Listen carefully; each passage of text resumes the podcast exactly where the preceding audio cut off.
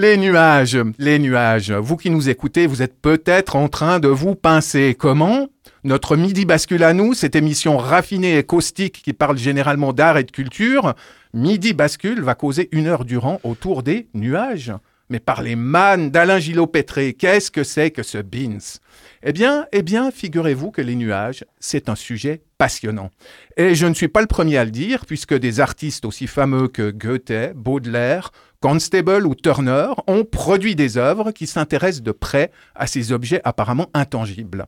Ainsi, Goethe a-t-il écrit des poèmes rendant hommage aux travaux de Luke Howard, le météorologue britannique qui est le père de la nomenclature moderne des nuages. Cumulus, Cirrus, Nimbus et Tutti Quanti, c'est lui. Mais il y a plus encore. Saviez-vous que depuis quelques semaines et jusqu'à la fin du mois de mars, Meyrin héberge l'Observatoire international des nuages et que se déroulera sur le territoire de la commune le 29 mars prochain la 3e journée internationale des nuages. Et que derrière le nuage comme surface de projection poétique se cachent des enjeux écologiques, juridiques, voire patrimoniaux. Eh bien, comme nous avons la chance de recevoir en la personne de Mathieu Simonet, l'initiateur de ce projet d'observatoire et de journée internationale des nuages, nous aurons l'occasion d'aborder plus avant ces questions insolites. Comme je l'ai rappelé, Mathieu, tu es écrivain, mais tu ne l'as pas toujours été. Oh, tu aurais pu mal tourner, c'est un fait. Au vu de ta première profession, tu aurais pu par exemple finir garde des Sceaux, ministre de la Justice dans le gouvernement du Fréty en premier de cordée, ce cher Emmanuel qui a tant fait pour le mépris de ses compatriotes du bas peuple. Bref, tu étais avocat et au lieu d'embrasser la carrière d'un Dupont-Moretti, tu as choisi la littérature. On s'en félicite et je suis ravi de pouvoir échanger avec toi. S'agissant de ton parcours, justement, quel ressort intime t'a fait basculer du droit à la littérature ? Alors, j'ai toujours écrit quand j'étais avocat. Donc, pendant longtemps, je me définissais comme écrivain et avocat. Et le moment de bascule, c'était l'année 2020, le moment du confinement. J'ai perdu mon mari avec qui je vivais depuis 15 ans. Il est décédé juste avant le confinement et j'ai eu un grand besoin de douceur à ce moment-là.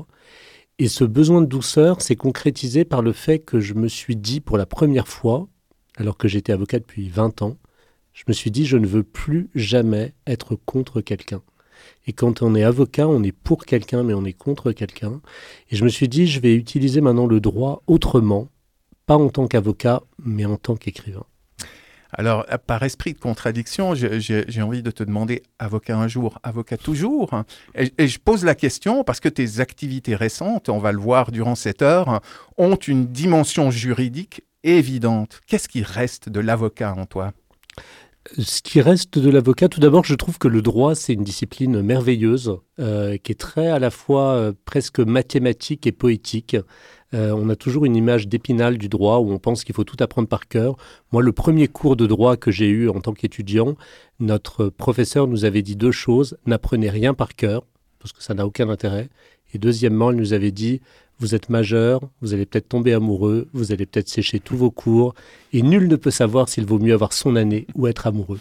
Et en fait, cette femme m'a donné le goût du droit. Donc vraiment, voilà, ce qui me reste du droit et de mon ancien métier d'avocat, c'est que j'aime passionnément le droit. Et après, je pense que le droit est un outil politique extrêmement important. Et que l'enjeu, c'est de le rendre démocratique. Il y a tout un vocabulaire du droit qui fait que les gens ont du mal de temps en temps à se l'approprier. Et je pense qu'il y a un enjeu citoyen démocratique à aider les gens à s'approprier le droit. Et je pense qu'un écrivain, un artiste, peut notamment créer une passerelle entre les citoyens et le droit. Ton intérêt pour le thème des nuages, il a des racines profondément autobiographiques et amoureuses. Tu as parlé de ton mari. Je pense justement à lui, à Benoît, qui était ton compagnon. Est-ce que tu peux nous rappeler dans quel contexte, lui surtout, et par voie de conséquence, toi qui partageais sa vie, dans quel contexte vous avez développé un tel intérêt pour la météo ? Alors, effectivement, ce contexte, ça s'est passé en 2011 et il y a eu une double entrée. Un peu, moi, j'aime beaucoup les histoires de hasard. Cette double entrée, c'est que j'ai rencontré en 2011 un artiste qui s'appelle Monsieur Mou et qui a décidé, lorsqu'il a appris que la première fois qu'on avait ensemencé un nuage, c'était aux États-Unis et que ce nuage se dirigeait vers le Canada et que le Canada se serait plein d'un vol de nuages, il a décidé de rendre le nuage volé en faisant voler un nuage québécois qui se dirigeait vers le sud. Donc en 2011, je rencontre Monsieur Mou et totalement par hasard, en même temps, c'est-à-dire vraiment à quelques jours près même de la performance de Monsieur Mou, Benoît lance un nouveau festival de musique qui s'appelle le FNAC Live et qui a lieu tous les ans sur le parvis de l'Hôtel de Ville à Paris. Et pour créer ce festival, le FNAC Live, qui va réunir jusqu'à 100 000 personnes, Benoît va y passer beaucoup de temps, il y a beaucoup d'équipes qui vont travailler dessus, et la seule chose qu'il ne pouvait pas maîtriser, c'était le temps, la météo. Et ce qu'il me disait, c'est qu'il suffit qu'il pleuve pour que tout le travail d'une année soit réduit à néant. Et ce qui m'avait fasciné, c'était que jusqu'au dernier moment, jusqu'à la dernière heure de chaque concert, il était en contact de temps en temps avec un météorologue à Toulouse pour voir s'il allait pleuvoir. Et je me souviens notamment d'un échange avec un nuage au-dessus de Tours qui, selon qu'il allait aller vers la gauche ou vers la droite, ça pouvait sauver ou pas le concert. Et donc, c'est là où, en tirant le fil, j'ai découvert la question de la théorie de l'effet papillon. Je pensais que c'était romanesque, mais ça n'est pas que romanesque, c'est aussi réel. On aura l'occasion d'en reparler. Et donc, ça a été ce point de départ, ça a été ce FNAC Live. Et chaque année, Benoît se demandait s'il allait pleuvoir ou pas. Et pour le 10e anniversaire du FNAC Live, qui était un moment important, Benoît, comme le FNAC Live a lieu en juillet, Benoît a appris qu'il allait mourir et qu'il ne serait pas présent au FNAC Live. Donc en février, quelques mois avant, il a fini la programmation et il a dit à tout le monde c'est important de faire ce FNAC Live, même si je ne serai pas là, parce que notamment c'est le 10e anniversaire. Et comme il est décédé, et comme le confinement a eu lieu quelques semaines après, que tous les festivals ont été annulés et qu'il n'avait jamais plu les 9 premières années, à chaque fois il y avait le miracle du FNAC Live, malgré l'angoisse de Benoît, je me suis dit, mais est-ce que cette année il va pleuvoir ? Et s'il pleut cette année pour le non-FNAC Live, ce serait la preuve que le monde pleure Benoît. Donc voilà, donc j'ai commencé à faire un documentaire et je me disais, j'espère que le 1er juillet à 17h, au moment du début du FNAC Live, du non-FNAC Live, il va pleuvoir. Et il a plu à Paris. Et comme beaucoup de gens étaient au courant, j'ai reçu, mais c'était merveilleux, je recevais des SMS, mais j'ai jamais reçu autant de SMS. Et c'était merveilleux parce que tout le monde me disait, il pleut, et voilà. Et dans le dispositif artistique que tu as conçu autour des nuages, il y a aussi un livre paru l'an passé chez Julliard et intitulé « La fin des nuages ». Je me suis interrogé longtemps sur le choix de ce titre. Au fond, ton livre qui mêle l'intime, ta vie avec Benoît, son décès des suites du cancer est le récit d'une odyssée artistique autour des nuages.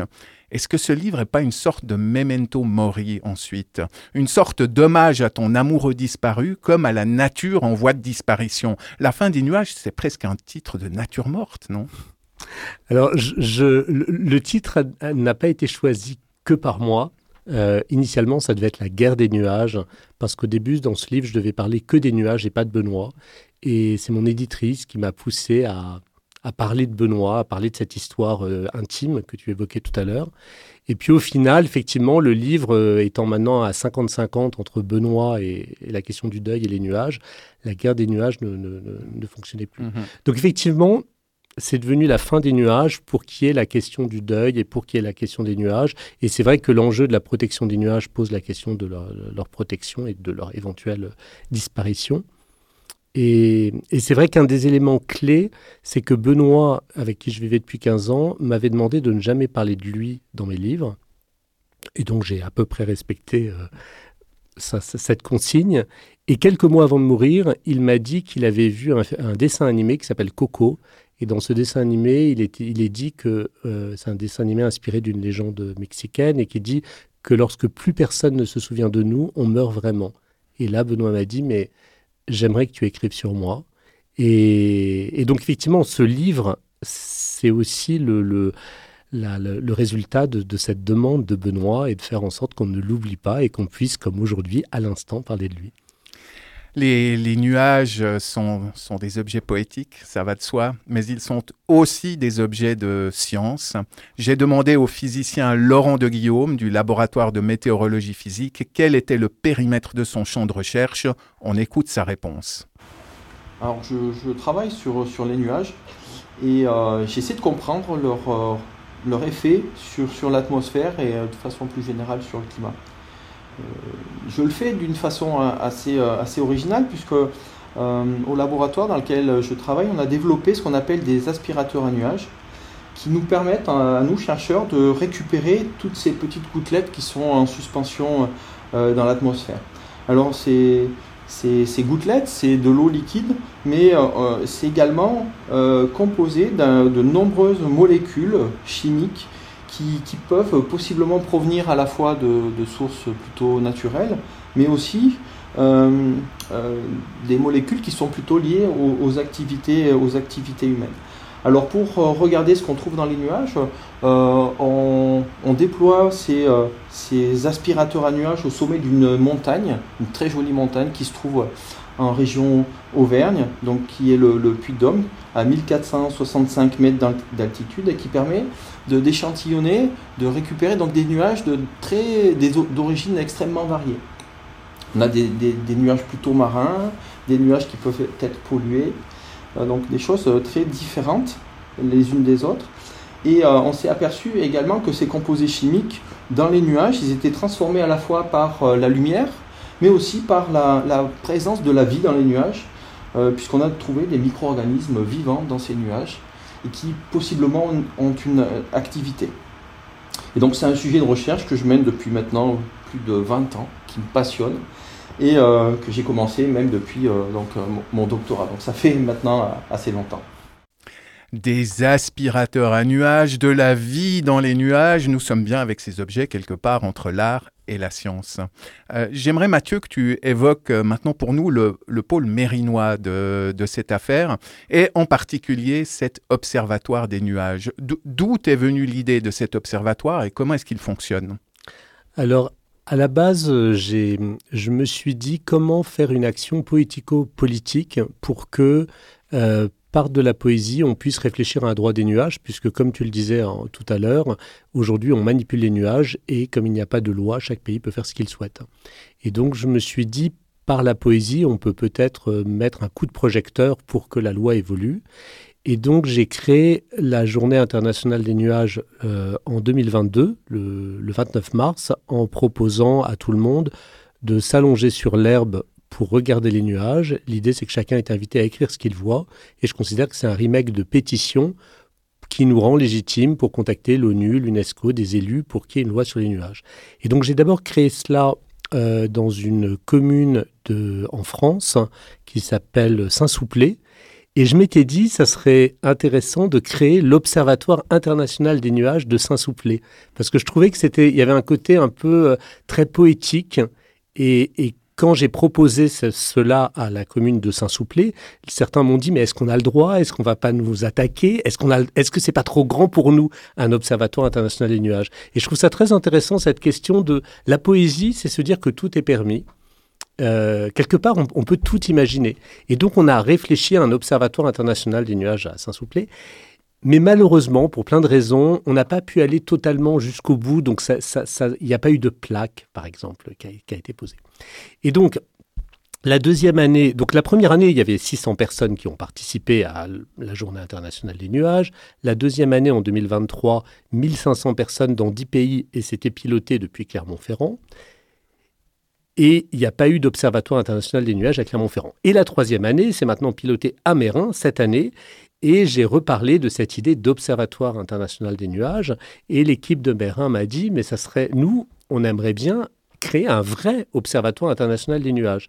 Et donc, l'idée, c'était de se dire, on va aller au-delà de cette idée poétique. On va faire un lieu, donc au Forum Mérin. Et donc, au sommet du Forum Mérin, il y a un endroit où on peut observer les nuages. Et donc, depuis novembre dernier ou depuis octobre dernier, régulièrement, des gens peuvent venir observer les nuages, écrire ce qu'ils y voient Et dans cet espace, il y a aussi toute une fresque historique qui permet de comprendre la manipulation des nuages à travers l'histoire. Il y a des œuvres. Et donc, c'est devenu un vrai observatoire international des nuages de Meyrin. Et l'objectif pour la prochaine journée internationale des nuages, ça sera d'officialiser une plaque. Donc, je suis ravi. Et j'espère que ça va inspirer d'autres villes. Et un peu comme il y a des villes fleuries, avec des panneaux Villefleury. J'aimerais qu'un jour, il y ait partout des observatoires internationaux des nuages et que ce seraient des villes qui, de leur manière, à leur façon, se diraient « on participe à cette action poétique pour changer la loi et pour faire en sorte qu'il y ait une mobilisation internationale ». Pour protéger les nuages. J'ai aussi lancé le physicien Laurent de Guillaume sur le thème de la contemplation. Je lui ai demandé si les nuages étaient aussi pour lui des objets esthétiques. Alors les nuages, effectivement, depuis tout petit, je les ai regardés. J'aurais été fasciné par leur forme dans l'atmosphère et puis aussi fasciné par la puissance qu'ils pouvaient dégager, notamment quand... je regardais les nuages d'orage et puis la façon dont les éclairs pouvaient se former dans les nuages, ça m'a toujours fasciné. Et puis, en vieillissant, j'ai appris à les observer un peu différemment en tant que scientifique. Et maintenant, je suis persuadé que ce sont des éléments extrêmement importants dans la compréhension, par exemple, du climat. On sait que ce sont des agents du climat, des acteurs du climat extrêmement importants et qui ont plutôt tendance à refroidir cette machine climatique et à finalement être bénéfique pour nous. Mais d'un autre côté aussi, c'est des éléments qu'on a aussi encore peu étudiés dans leur faculté à capter tous les composés chimiques, voire aussi les micro-organismes qui sont émis depuis le sol, qui se retrouvent à un moment donné dans les nuages et qui ont des effets possibles, par exemple, sur la qualité de l'air qu'on respire. Donc, encore beaucoup de recherches à effectuer sur ce milieu qui est encore assez méconnu. Si on se penche sur quelques-uns des thèmes qui irriguent ton livre « La fin des nuages », il faut parler de l'effet papillon. Est-ce que tu peux nous rappeler de quoi il s'agit, quelle est l'histoire de ce concept et quel lien il peut avoir avec la thématique des nuages ? Alors, depuis très longtemps, on essaye d'anticiper la météo, mais c'était très, très, très compliqué parce que pour anticiper la météo, il faut avoir connaissance de toutes les informations dans le monde et c'est quasi impossible. Et avec l'apparition des ordinateurs, certains se sont dit, maintenant, avec les ordinateurs et la puissance des ordinateurs, on pourrait tout anticiper et donc on pourrait anticiper la météo. Et il y a notamment un scientifique, Edouard Lorenz, qui a commencé après la Deuxième Guerre mondiale à prendre un énorme ordinateur qui faisait la moitié de sa pièce, de son bureau, et il s'est dit, je vais anticiper. Et il travaillait à fond pour anticiper la météo. Et puis un jour... En comparant deux résultats, il réalise que les deux résultats sont complètement illogiques. Et donc, il se renseigne et il comprend que lorsqu'il a analysé un des premiers éléments, il avait calculé les éléments en mettant 3 chiffres après la virgule. Et il s'est rendu compte que quand on met un chiffre avec 3 chiffres après la virgule, ou même 10 chiffres, ou 30 chiffres après la virgule, il y a toujours une petite marge d'erreur. Et il réalise qu'en météo, une microscopique différence peut entraîner des conséquences énormes. Et c'est pourquoi il y avait ces 2 chiffres totalement illogiques. Et donc, il en a déduit qu'on ne pourrait jamais anticiper la météo parce qu'il y aura toujours une microscopique différence avec la réalité et que cette microscopique différence peut entraîner une conséquence énorme. Donc, quand il a expliqué ça à un congrès de mathématiciens, quelqu'un lui a dit « Mais est-ce que vous êtes en train de nous dire que le battement d'aile d'une mouette pourrait entraîner un ouragan quelque part ?» Et il a dit, j'avais jamais pensé à ça sous cet angle, mais oui, vous avez raison. Et à l'époque, la mouette, ça a fait rêver personne, ça a été dans une publication, mais 10 ans après, quelqu'un a repris la même image avec l'idée du papillon. Et le titre d'une conférence qui a été « Est-ce que le battement d'aile d'un papillon dans un pays peut entraîner un ouragan dans un autre ?» Ça a parlé à tout le monde et c'est devenu aujourd'hui l'expression mathématique la plus célèbre du monde. Et c'est là où on voit bien comment la poésie, parce que le papillon a une évocation poétique, peut entraîner des conséquences énormes. Et aujourd'hui, la question de la théorie de l'effet papillon, c'est on loupe un métro à 2 minutes et on va peut-être tomber amoureux et ça va peut-être changer notre vie. L'image, en effet, a une puissance de conviction assez évidente. Un autre motif qui est très présent dans ton travail sur les nuages, on a d'ailleurs entendu le terme durant le reportage de Rachel, c'est celui de la pareidolie. Le mécanisme est connu depuis la nuit des temps. Sans remonter jusque-là, on peut évoquer par exemple la Renaissance et en particulier Léonard de Vinci, qui conseillait aux aspirants peintres de chercher l'inspiration en regardant des murs constellés de tâches afin d'y trouver des formes familières, des figures, des scènes, des silhouettes. Or, tu confesses dans ton livre être peu ou prou en panne d'inspiration romanesque depuis la mort de Benoît. Est-ce que ton intérêt pour les nuages et la pareidolie, ce ne serait pas pour toi un moyen de renouer avec les sources vives de la création? Les nuages, ce serait un peu tes murs tachetés à toi, non? Alors, j'y avais pas pensé, mais je pense que tu as raison, parce qu'effectivement, je n'écrivais plus après la mort de Benoît, et ce projet m'a redonné l'envie d'écrire, parce que je pense que j'ai déplacé peut-être ma douleur sur les nuages. Et je suis un garçon un peu obsessionnel, et donc je pense que j'ai pu porter mon obsession sur les nuages, et ça me permettait en toile de fond de penser à Benoît autrement, et de penser à Benoît sans être dans ma bulle, avec les autres, en rencontrant plein de gens, en apprenant plein de choses, en interrogeant des scientifiques. J'ai notamment bien sûr rencontré Laurent de Guillaume, qu'on a entendu, qui m'a appris 1000 choses, et qui, ce qui m'intéresse, c'est comment par les rencontres on avance. Et moi, un de mes objectifs en tant qu'ancien avocat, c'est de faire entrer les nuages dans le patrimoine mondial de l'UNESCO.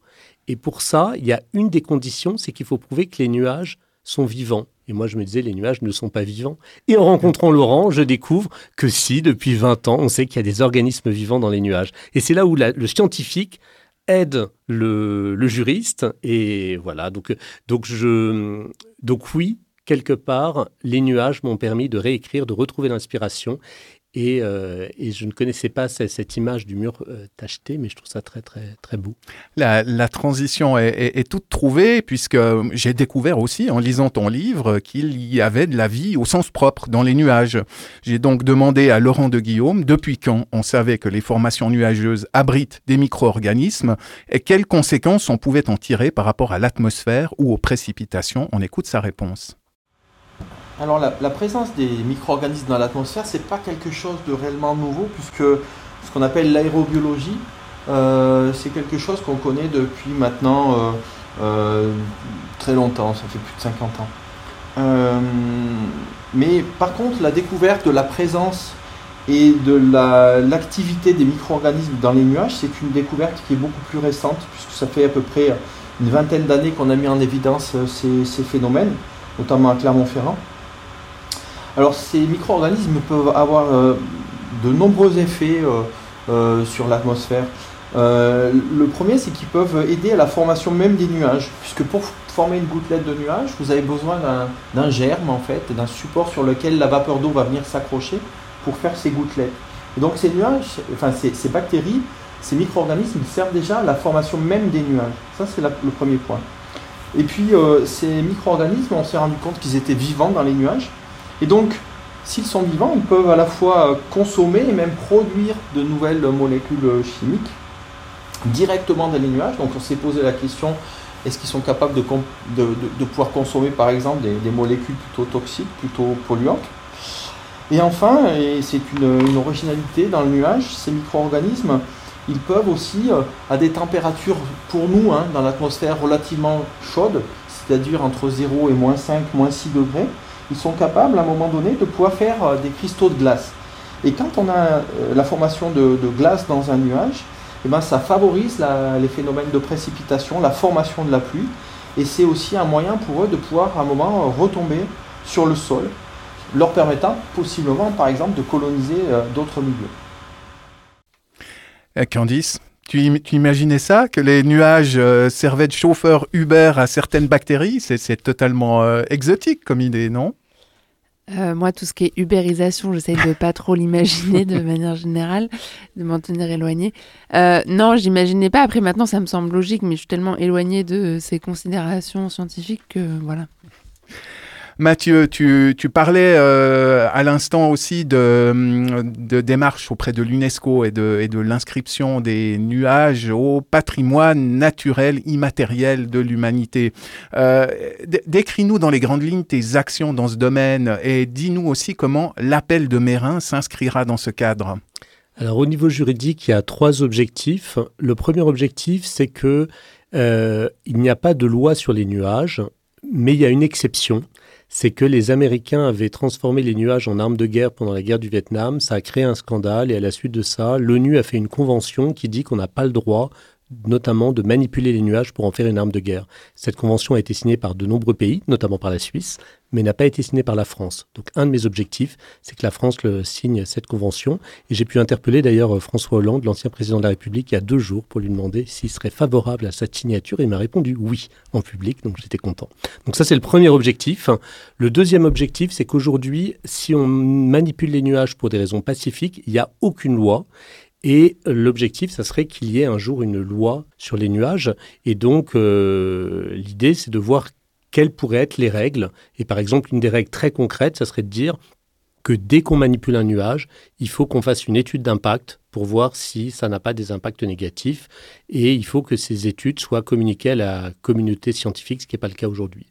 Et puis, troisièmement, l'objectif, ça serait d'inscrire les nuages dans le patrimoine mondial de l'UNESCO. Donc, on a une délégation de jeunes qui a déjà été reçue à l'UNESCO. L'UNESCO a déjà répondu à ces jeunes en disant « ça va être compliqué parce que les nuages sont partout ». Et il bouge, donc je trouve ça génial, la poésie revient dans le juridique. Et l'appel de Meyrin, l'objectif de l'appel de Meyrin, c'est effectivement de remettre ce coup de projecteur, et sachant que la mère de Meyrin, Nathalie Leuenberger, est très sensible aux aspects poétiques et politiques de cet enjeu. Donc je trouve ça formidable à Meyrin d'être sur cette double face culturelle et politique. Merci pour ces précisions.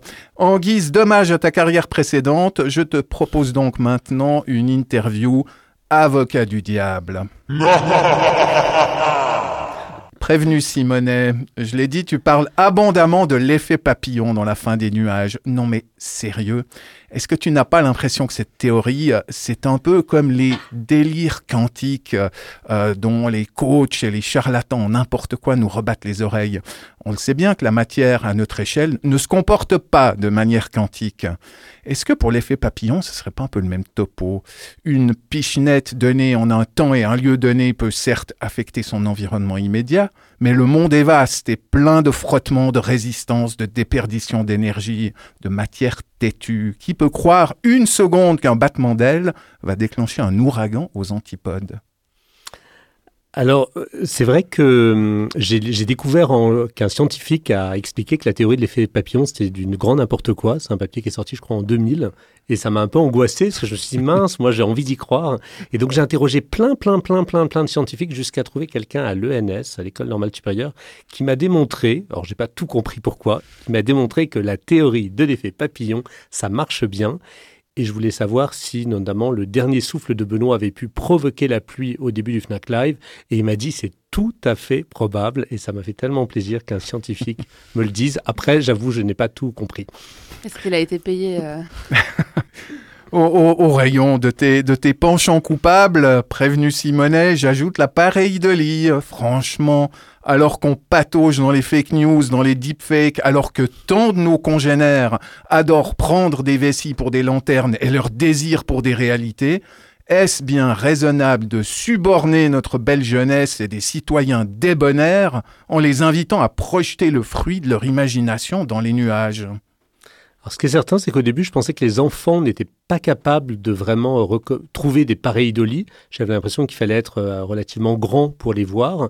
Et ce qui m'a étonné, c'est que plus les enfants sont jeunes, plus ils voient de pareilles idolies. C'est-à-dire que nous trois, autour de la table, nous sommes toujours jeunes, mais nous ne sommes plus des enfants. Je pense qu'on aura du mal à voir une pareille de lit dans les nuages, il faudra qu'on se concentre. Un enfant, quand on lui pose la question, il ne voit pas une pareille de lit, il en voit 10, 15, 20, et ils font des listes. Et donc, une des questions qu'on s'est posée, c'est est-ce qu'il y a quelque chose dans le cerveau qui explique qu'un enfant voit plus de pareilles de lit qu'un adulte? Et à Meyrin, le 28 mars, la veille de la Journée internationale des nuages, il y aura un colloque, justement, parce qu'on a demandé à des enfants de poser des questions, notamment celle-ci, et un neuroscientifique répondra, je n'ai pas la réponse encore, à cette question. Pourquoi les enfants voient plus de pareils délits que les adultes ? Et peut-être que effectivement, c'est mal de pousser les enfants à voir des pareils délits, je ne sais pas. On rappellera ces différents rendez-vous dans un instant. Bon, deux questions, ça suffit pour le diable. Hein. Redevenons civilisés pour conclure. Ton entreprise poétique et juridique, Mathieu, elle pose naturellement la question des limites de l'intervention humaine sur la nature. Pour ce qui est de l'ensemencement des nuages, par exemple, ta position est assez nuancée. Qu'est-ce que tu penses plus généralement des velléités de manipuler le climat à large échelle ?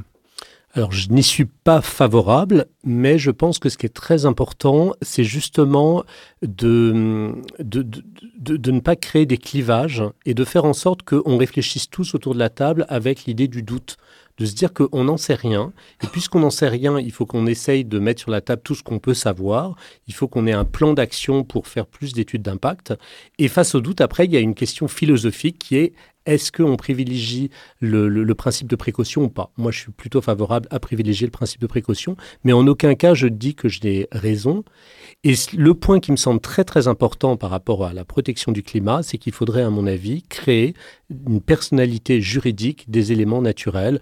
Ça s'est fait dans certains pays pour les fleuves. Et il faudrait, de manière générale, créer un ministère naturel qui, lors des procès, pourrait protéger tout élément naturel. Et ça permettrait de limiter, à mon avis, l'intervention humaine sur le climat, les nuages et autres.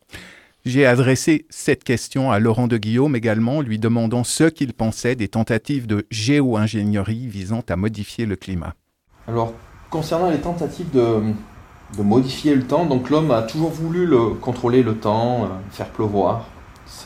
Mais actuellement, avec le développement des technologies et notre compréhension, je dirais, des phénomènes atmosphériques, notamment la formation des nuages, de nombreuses personnes tentent de faire pleuvoir, par exemple, en ensemençant ces nuages.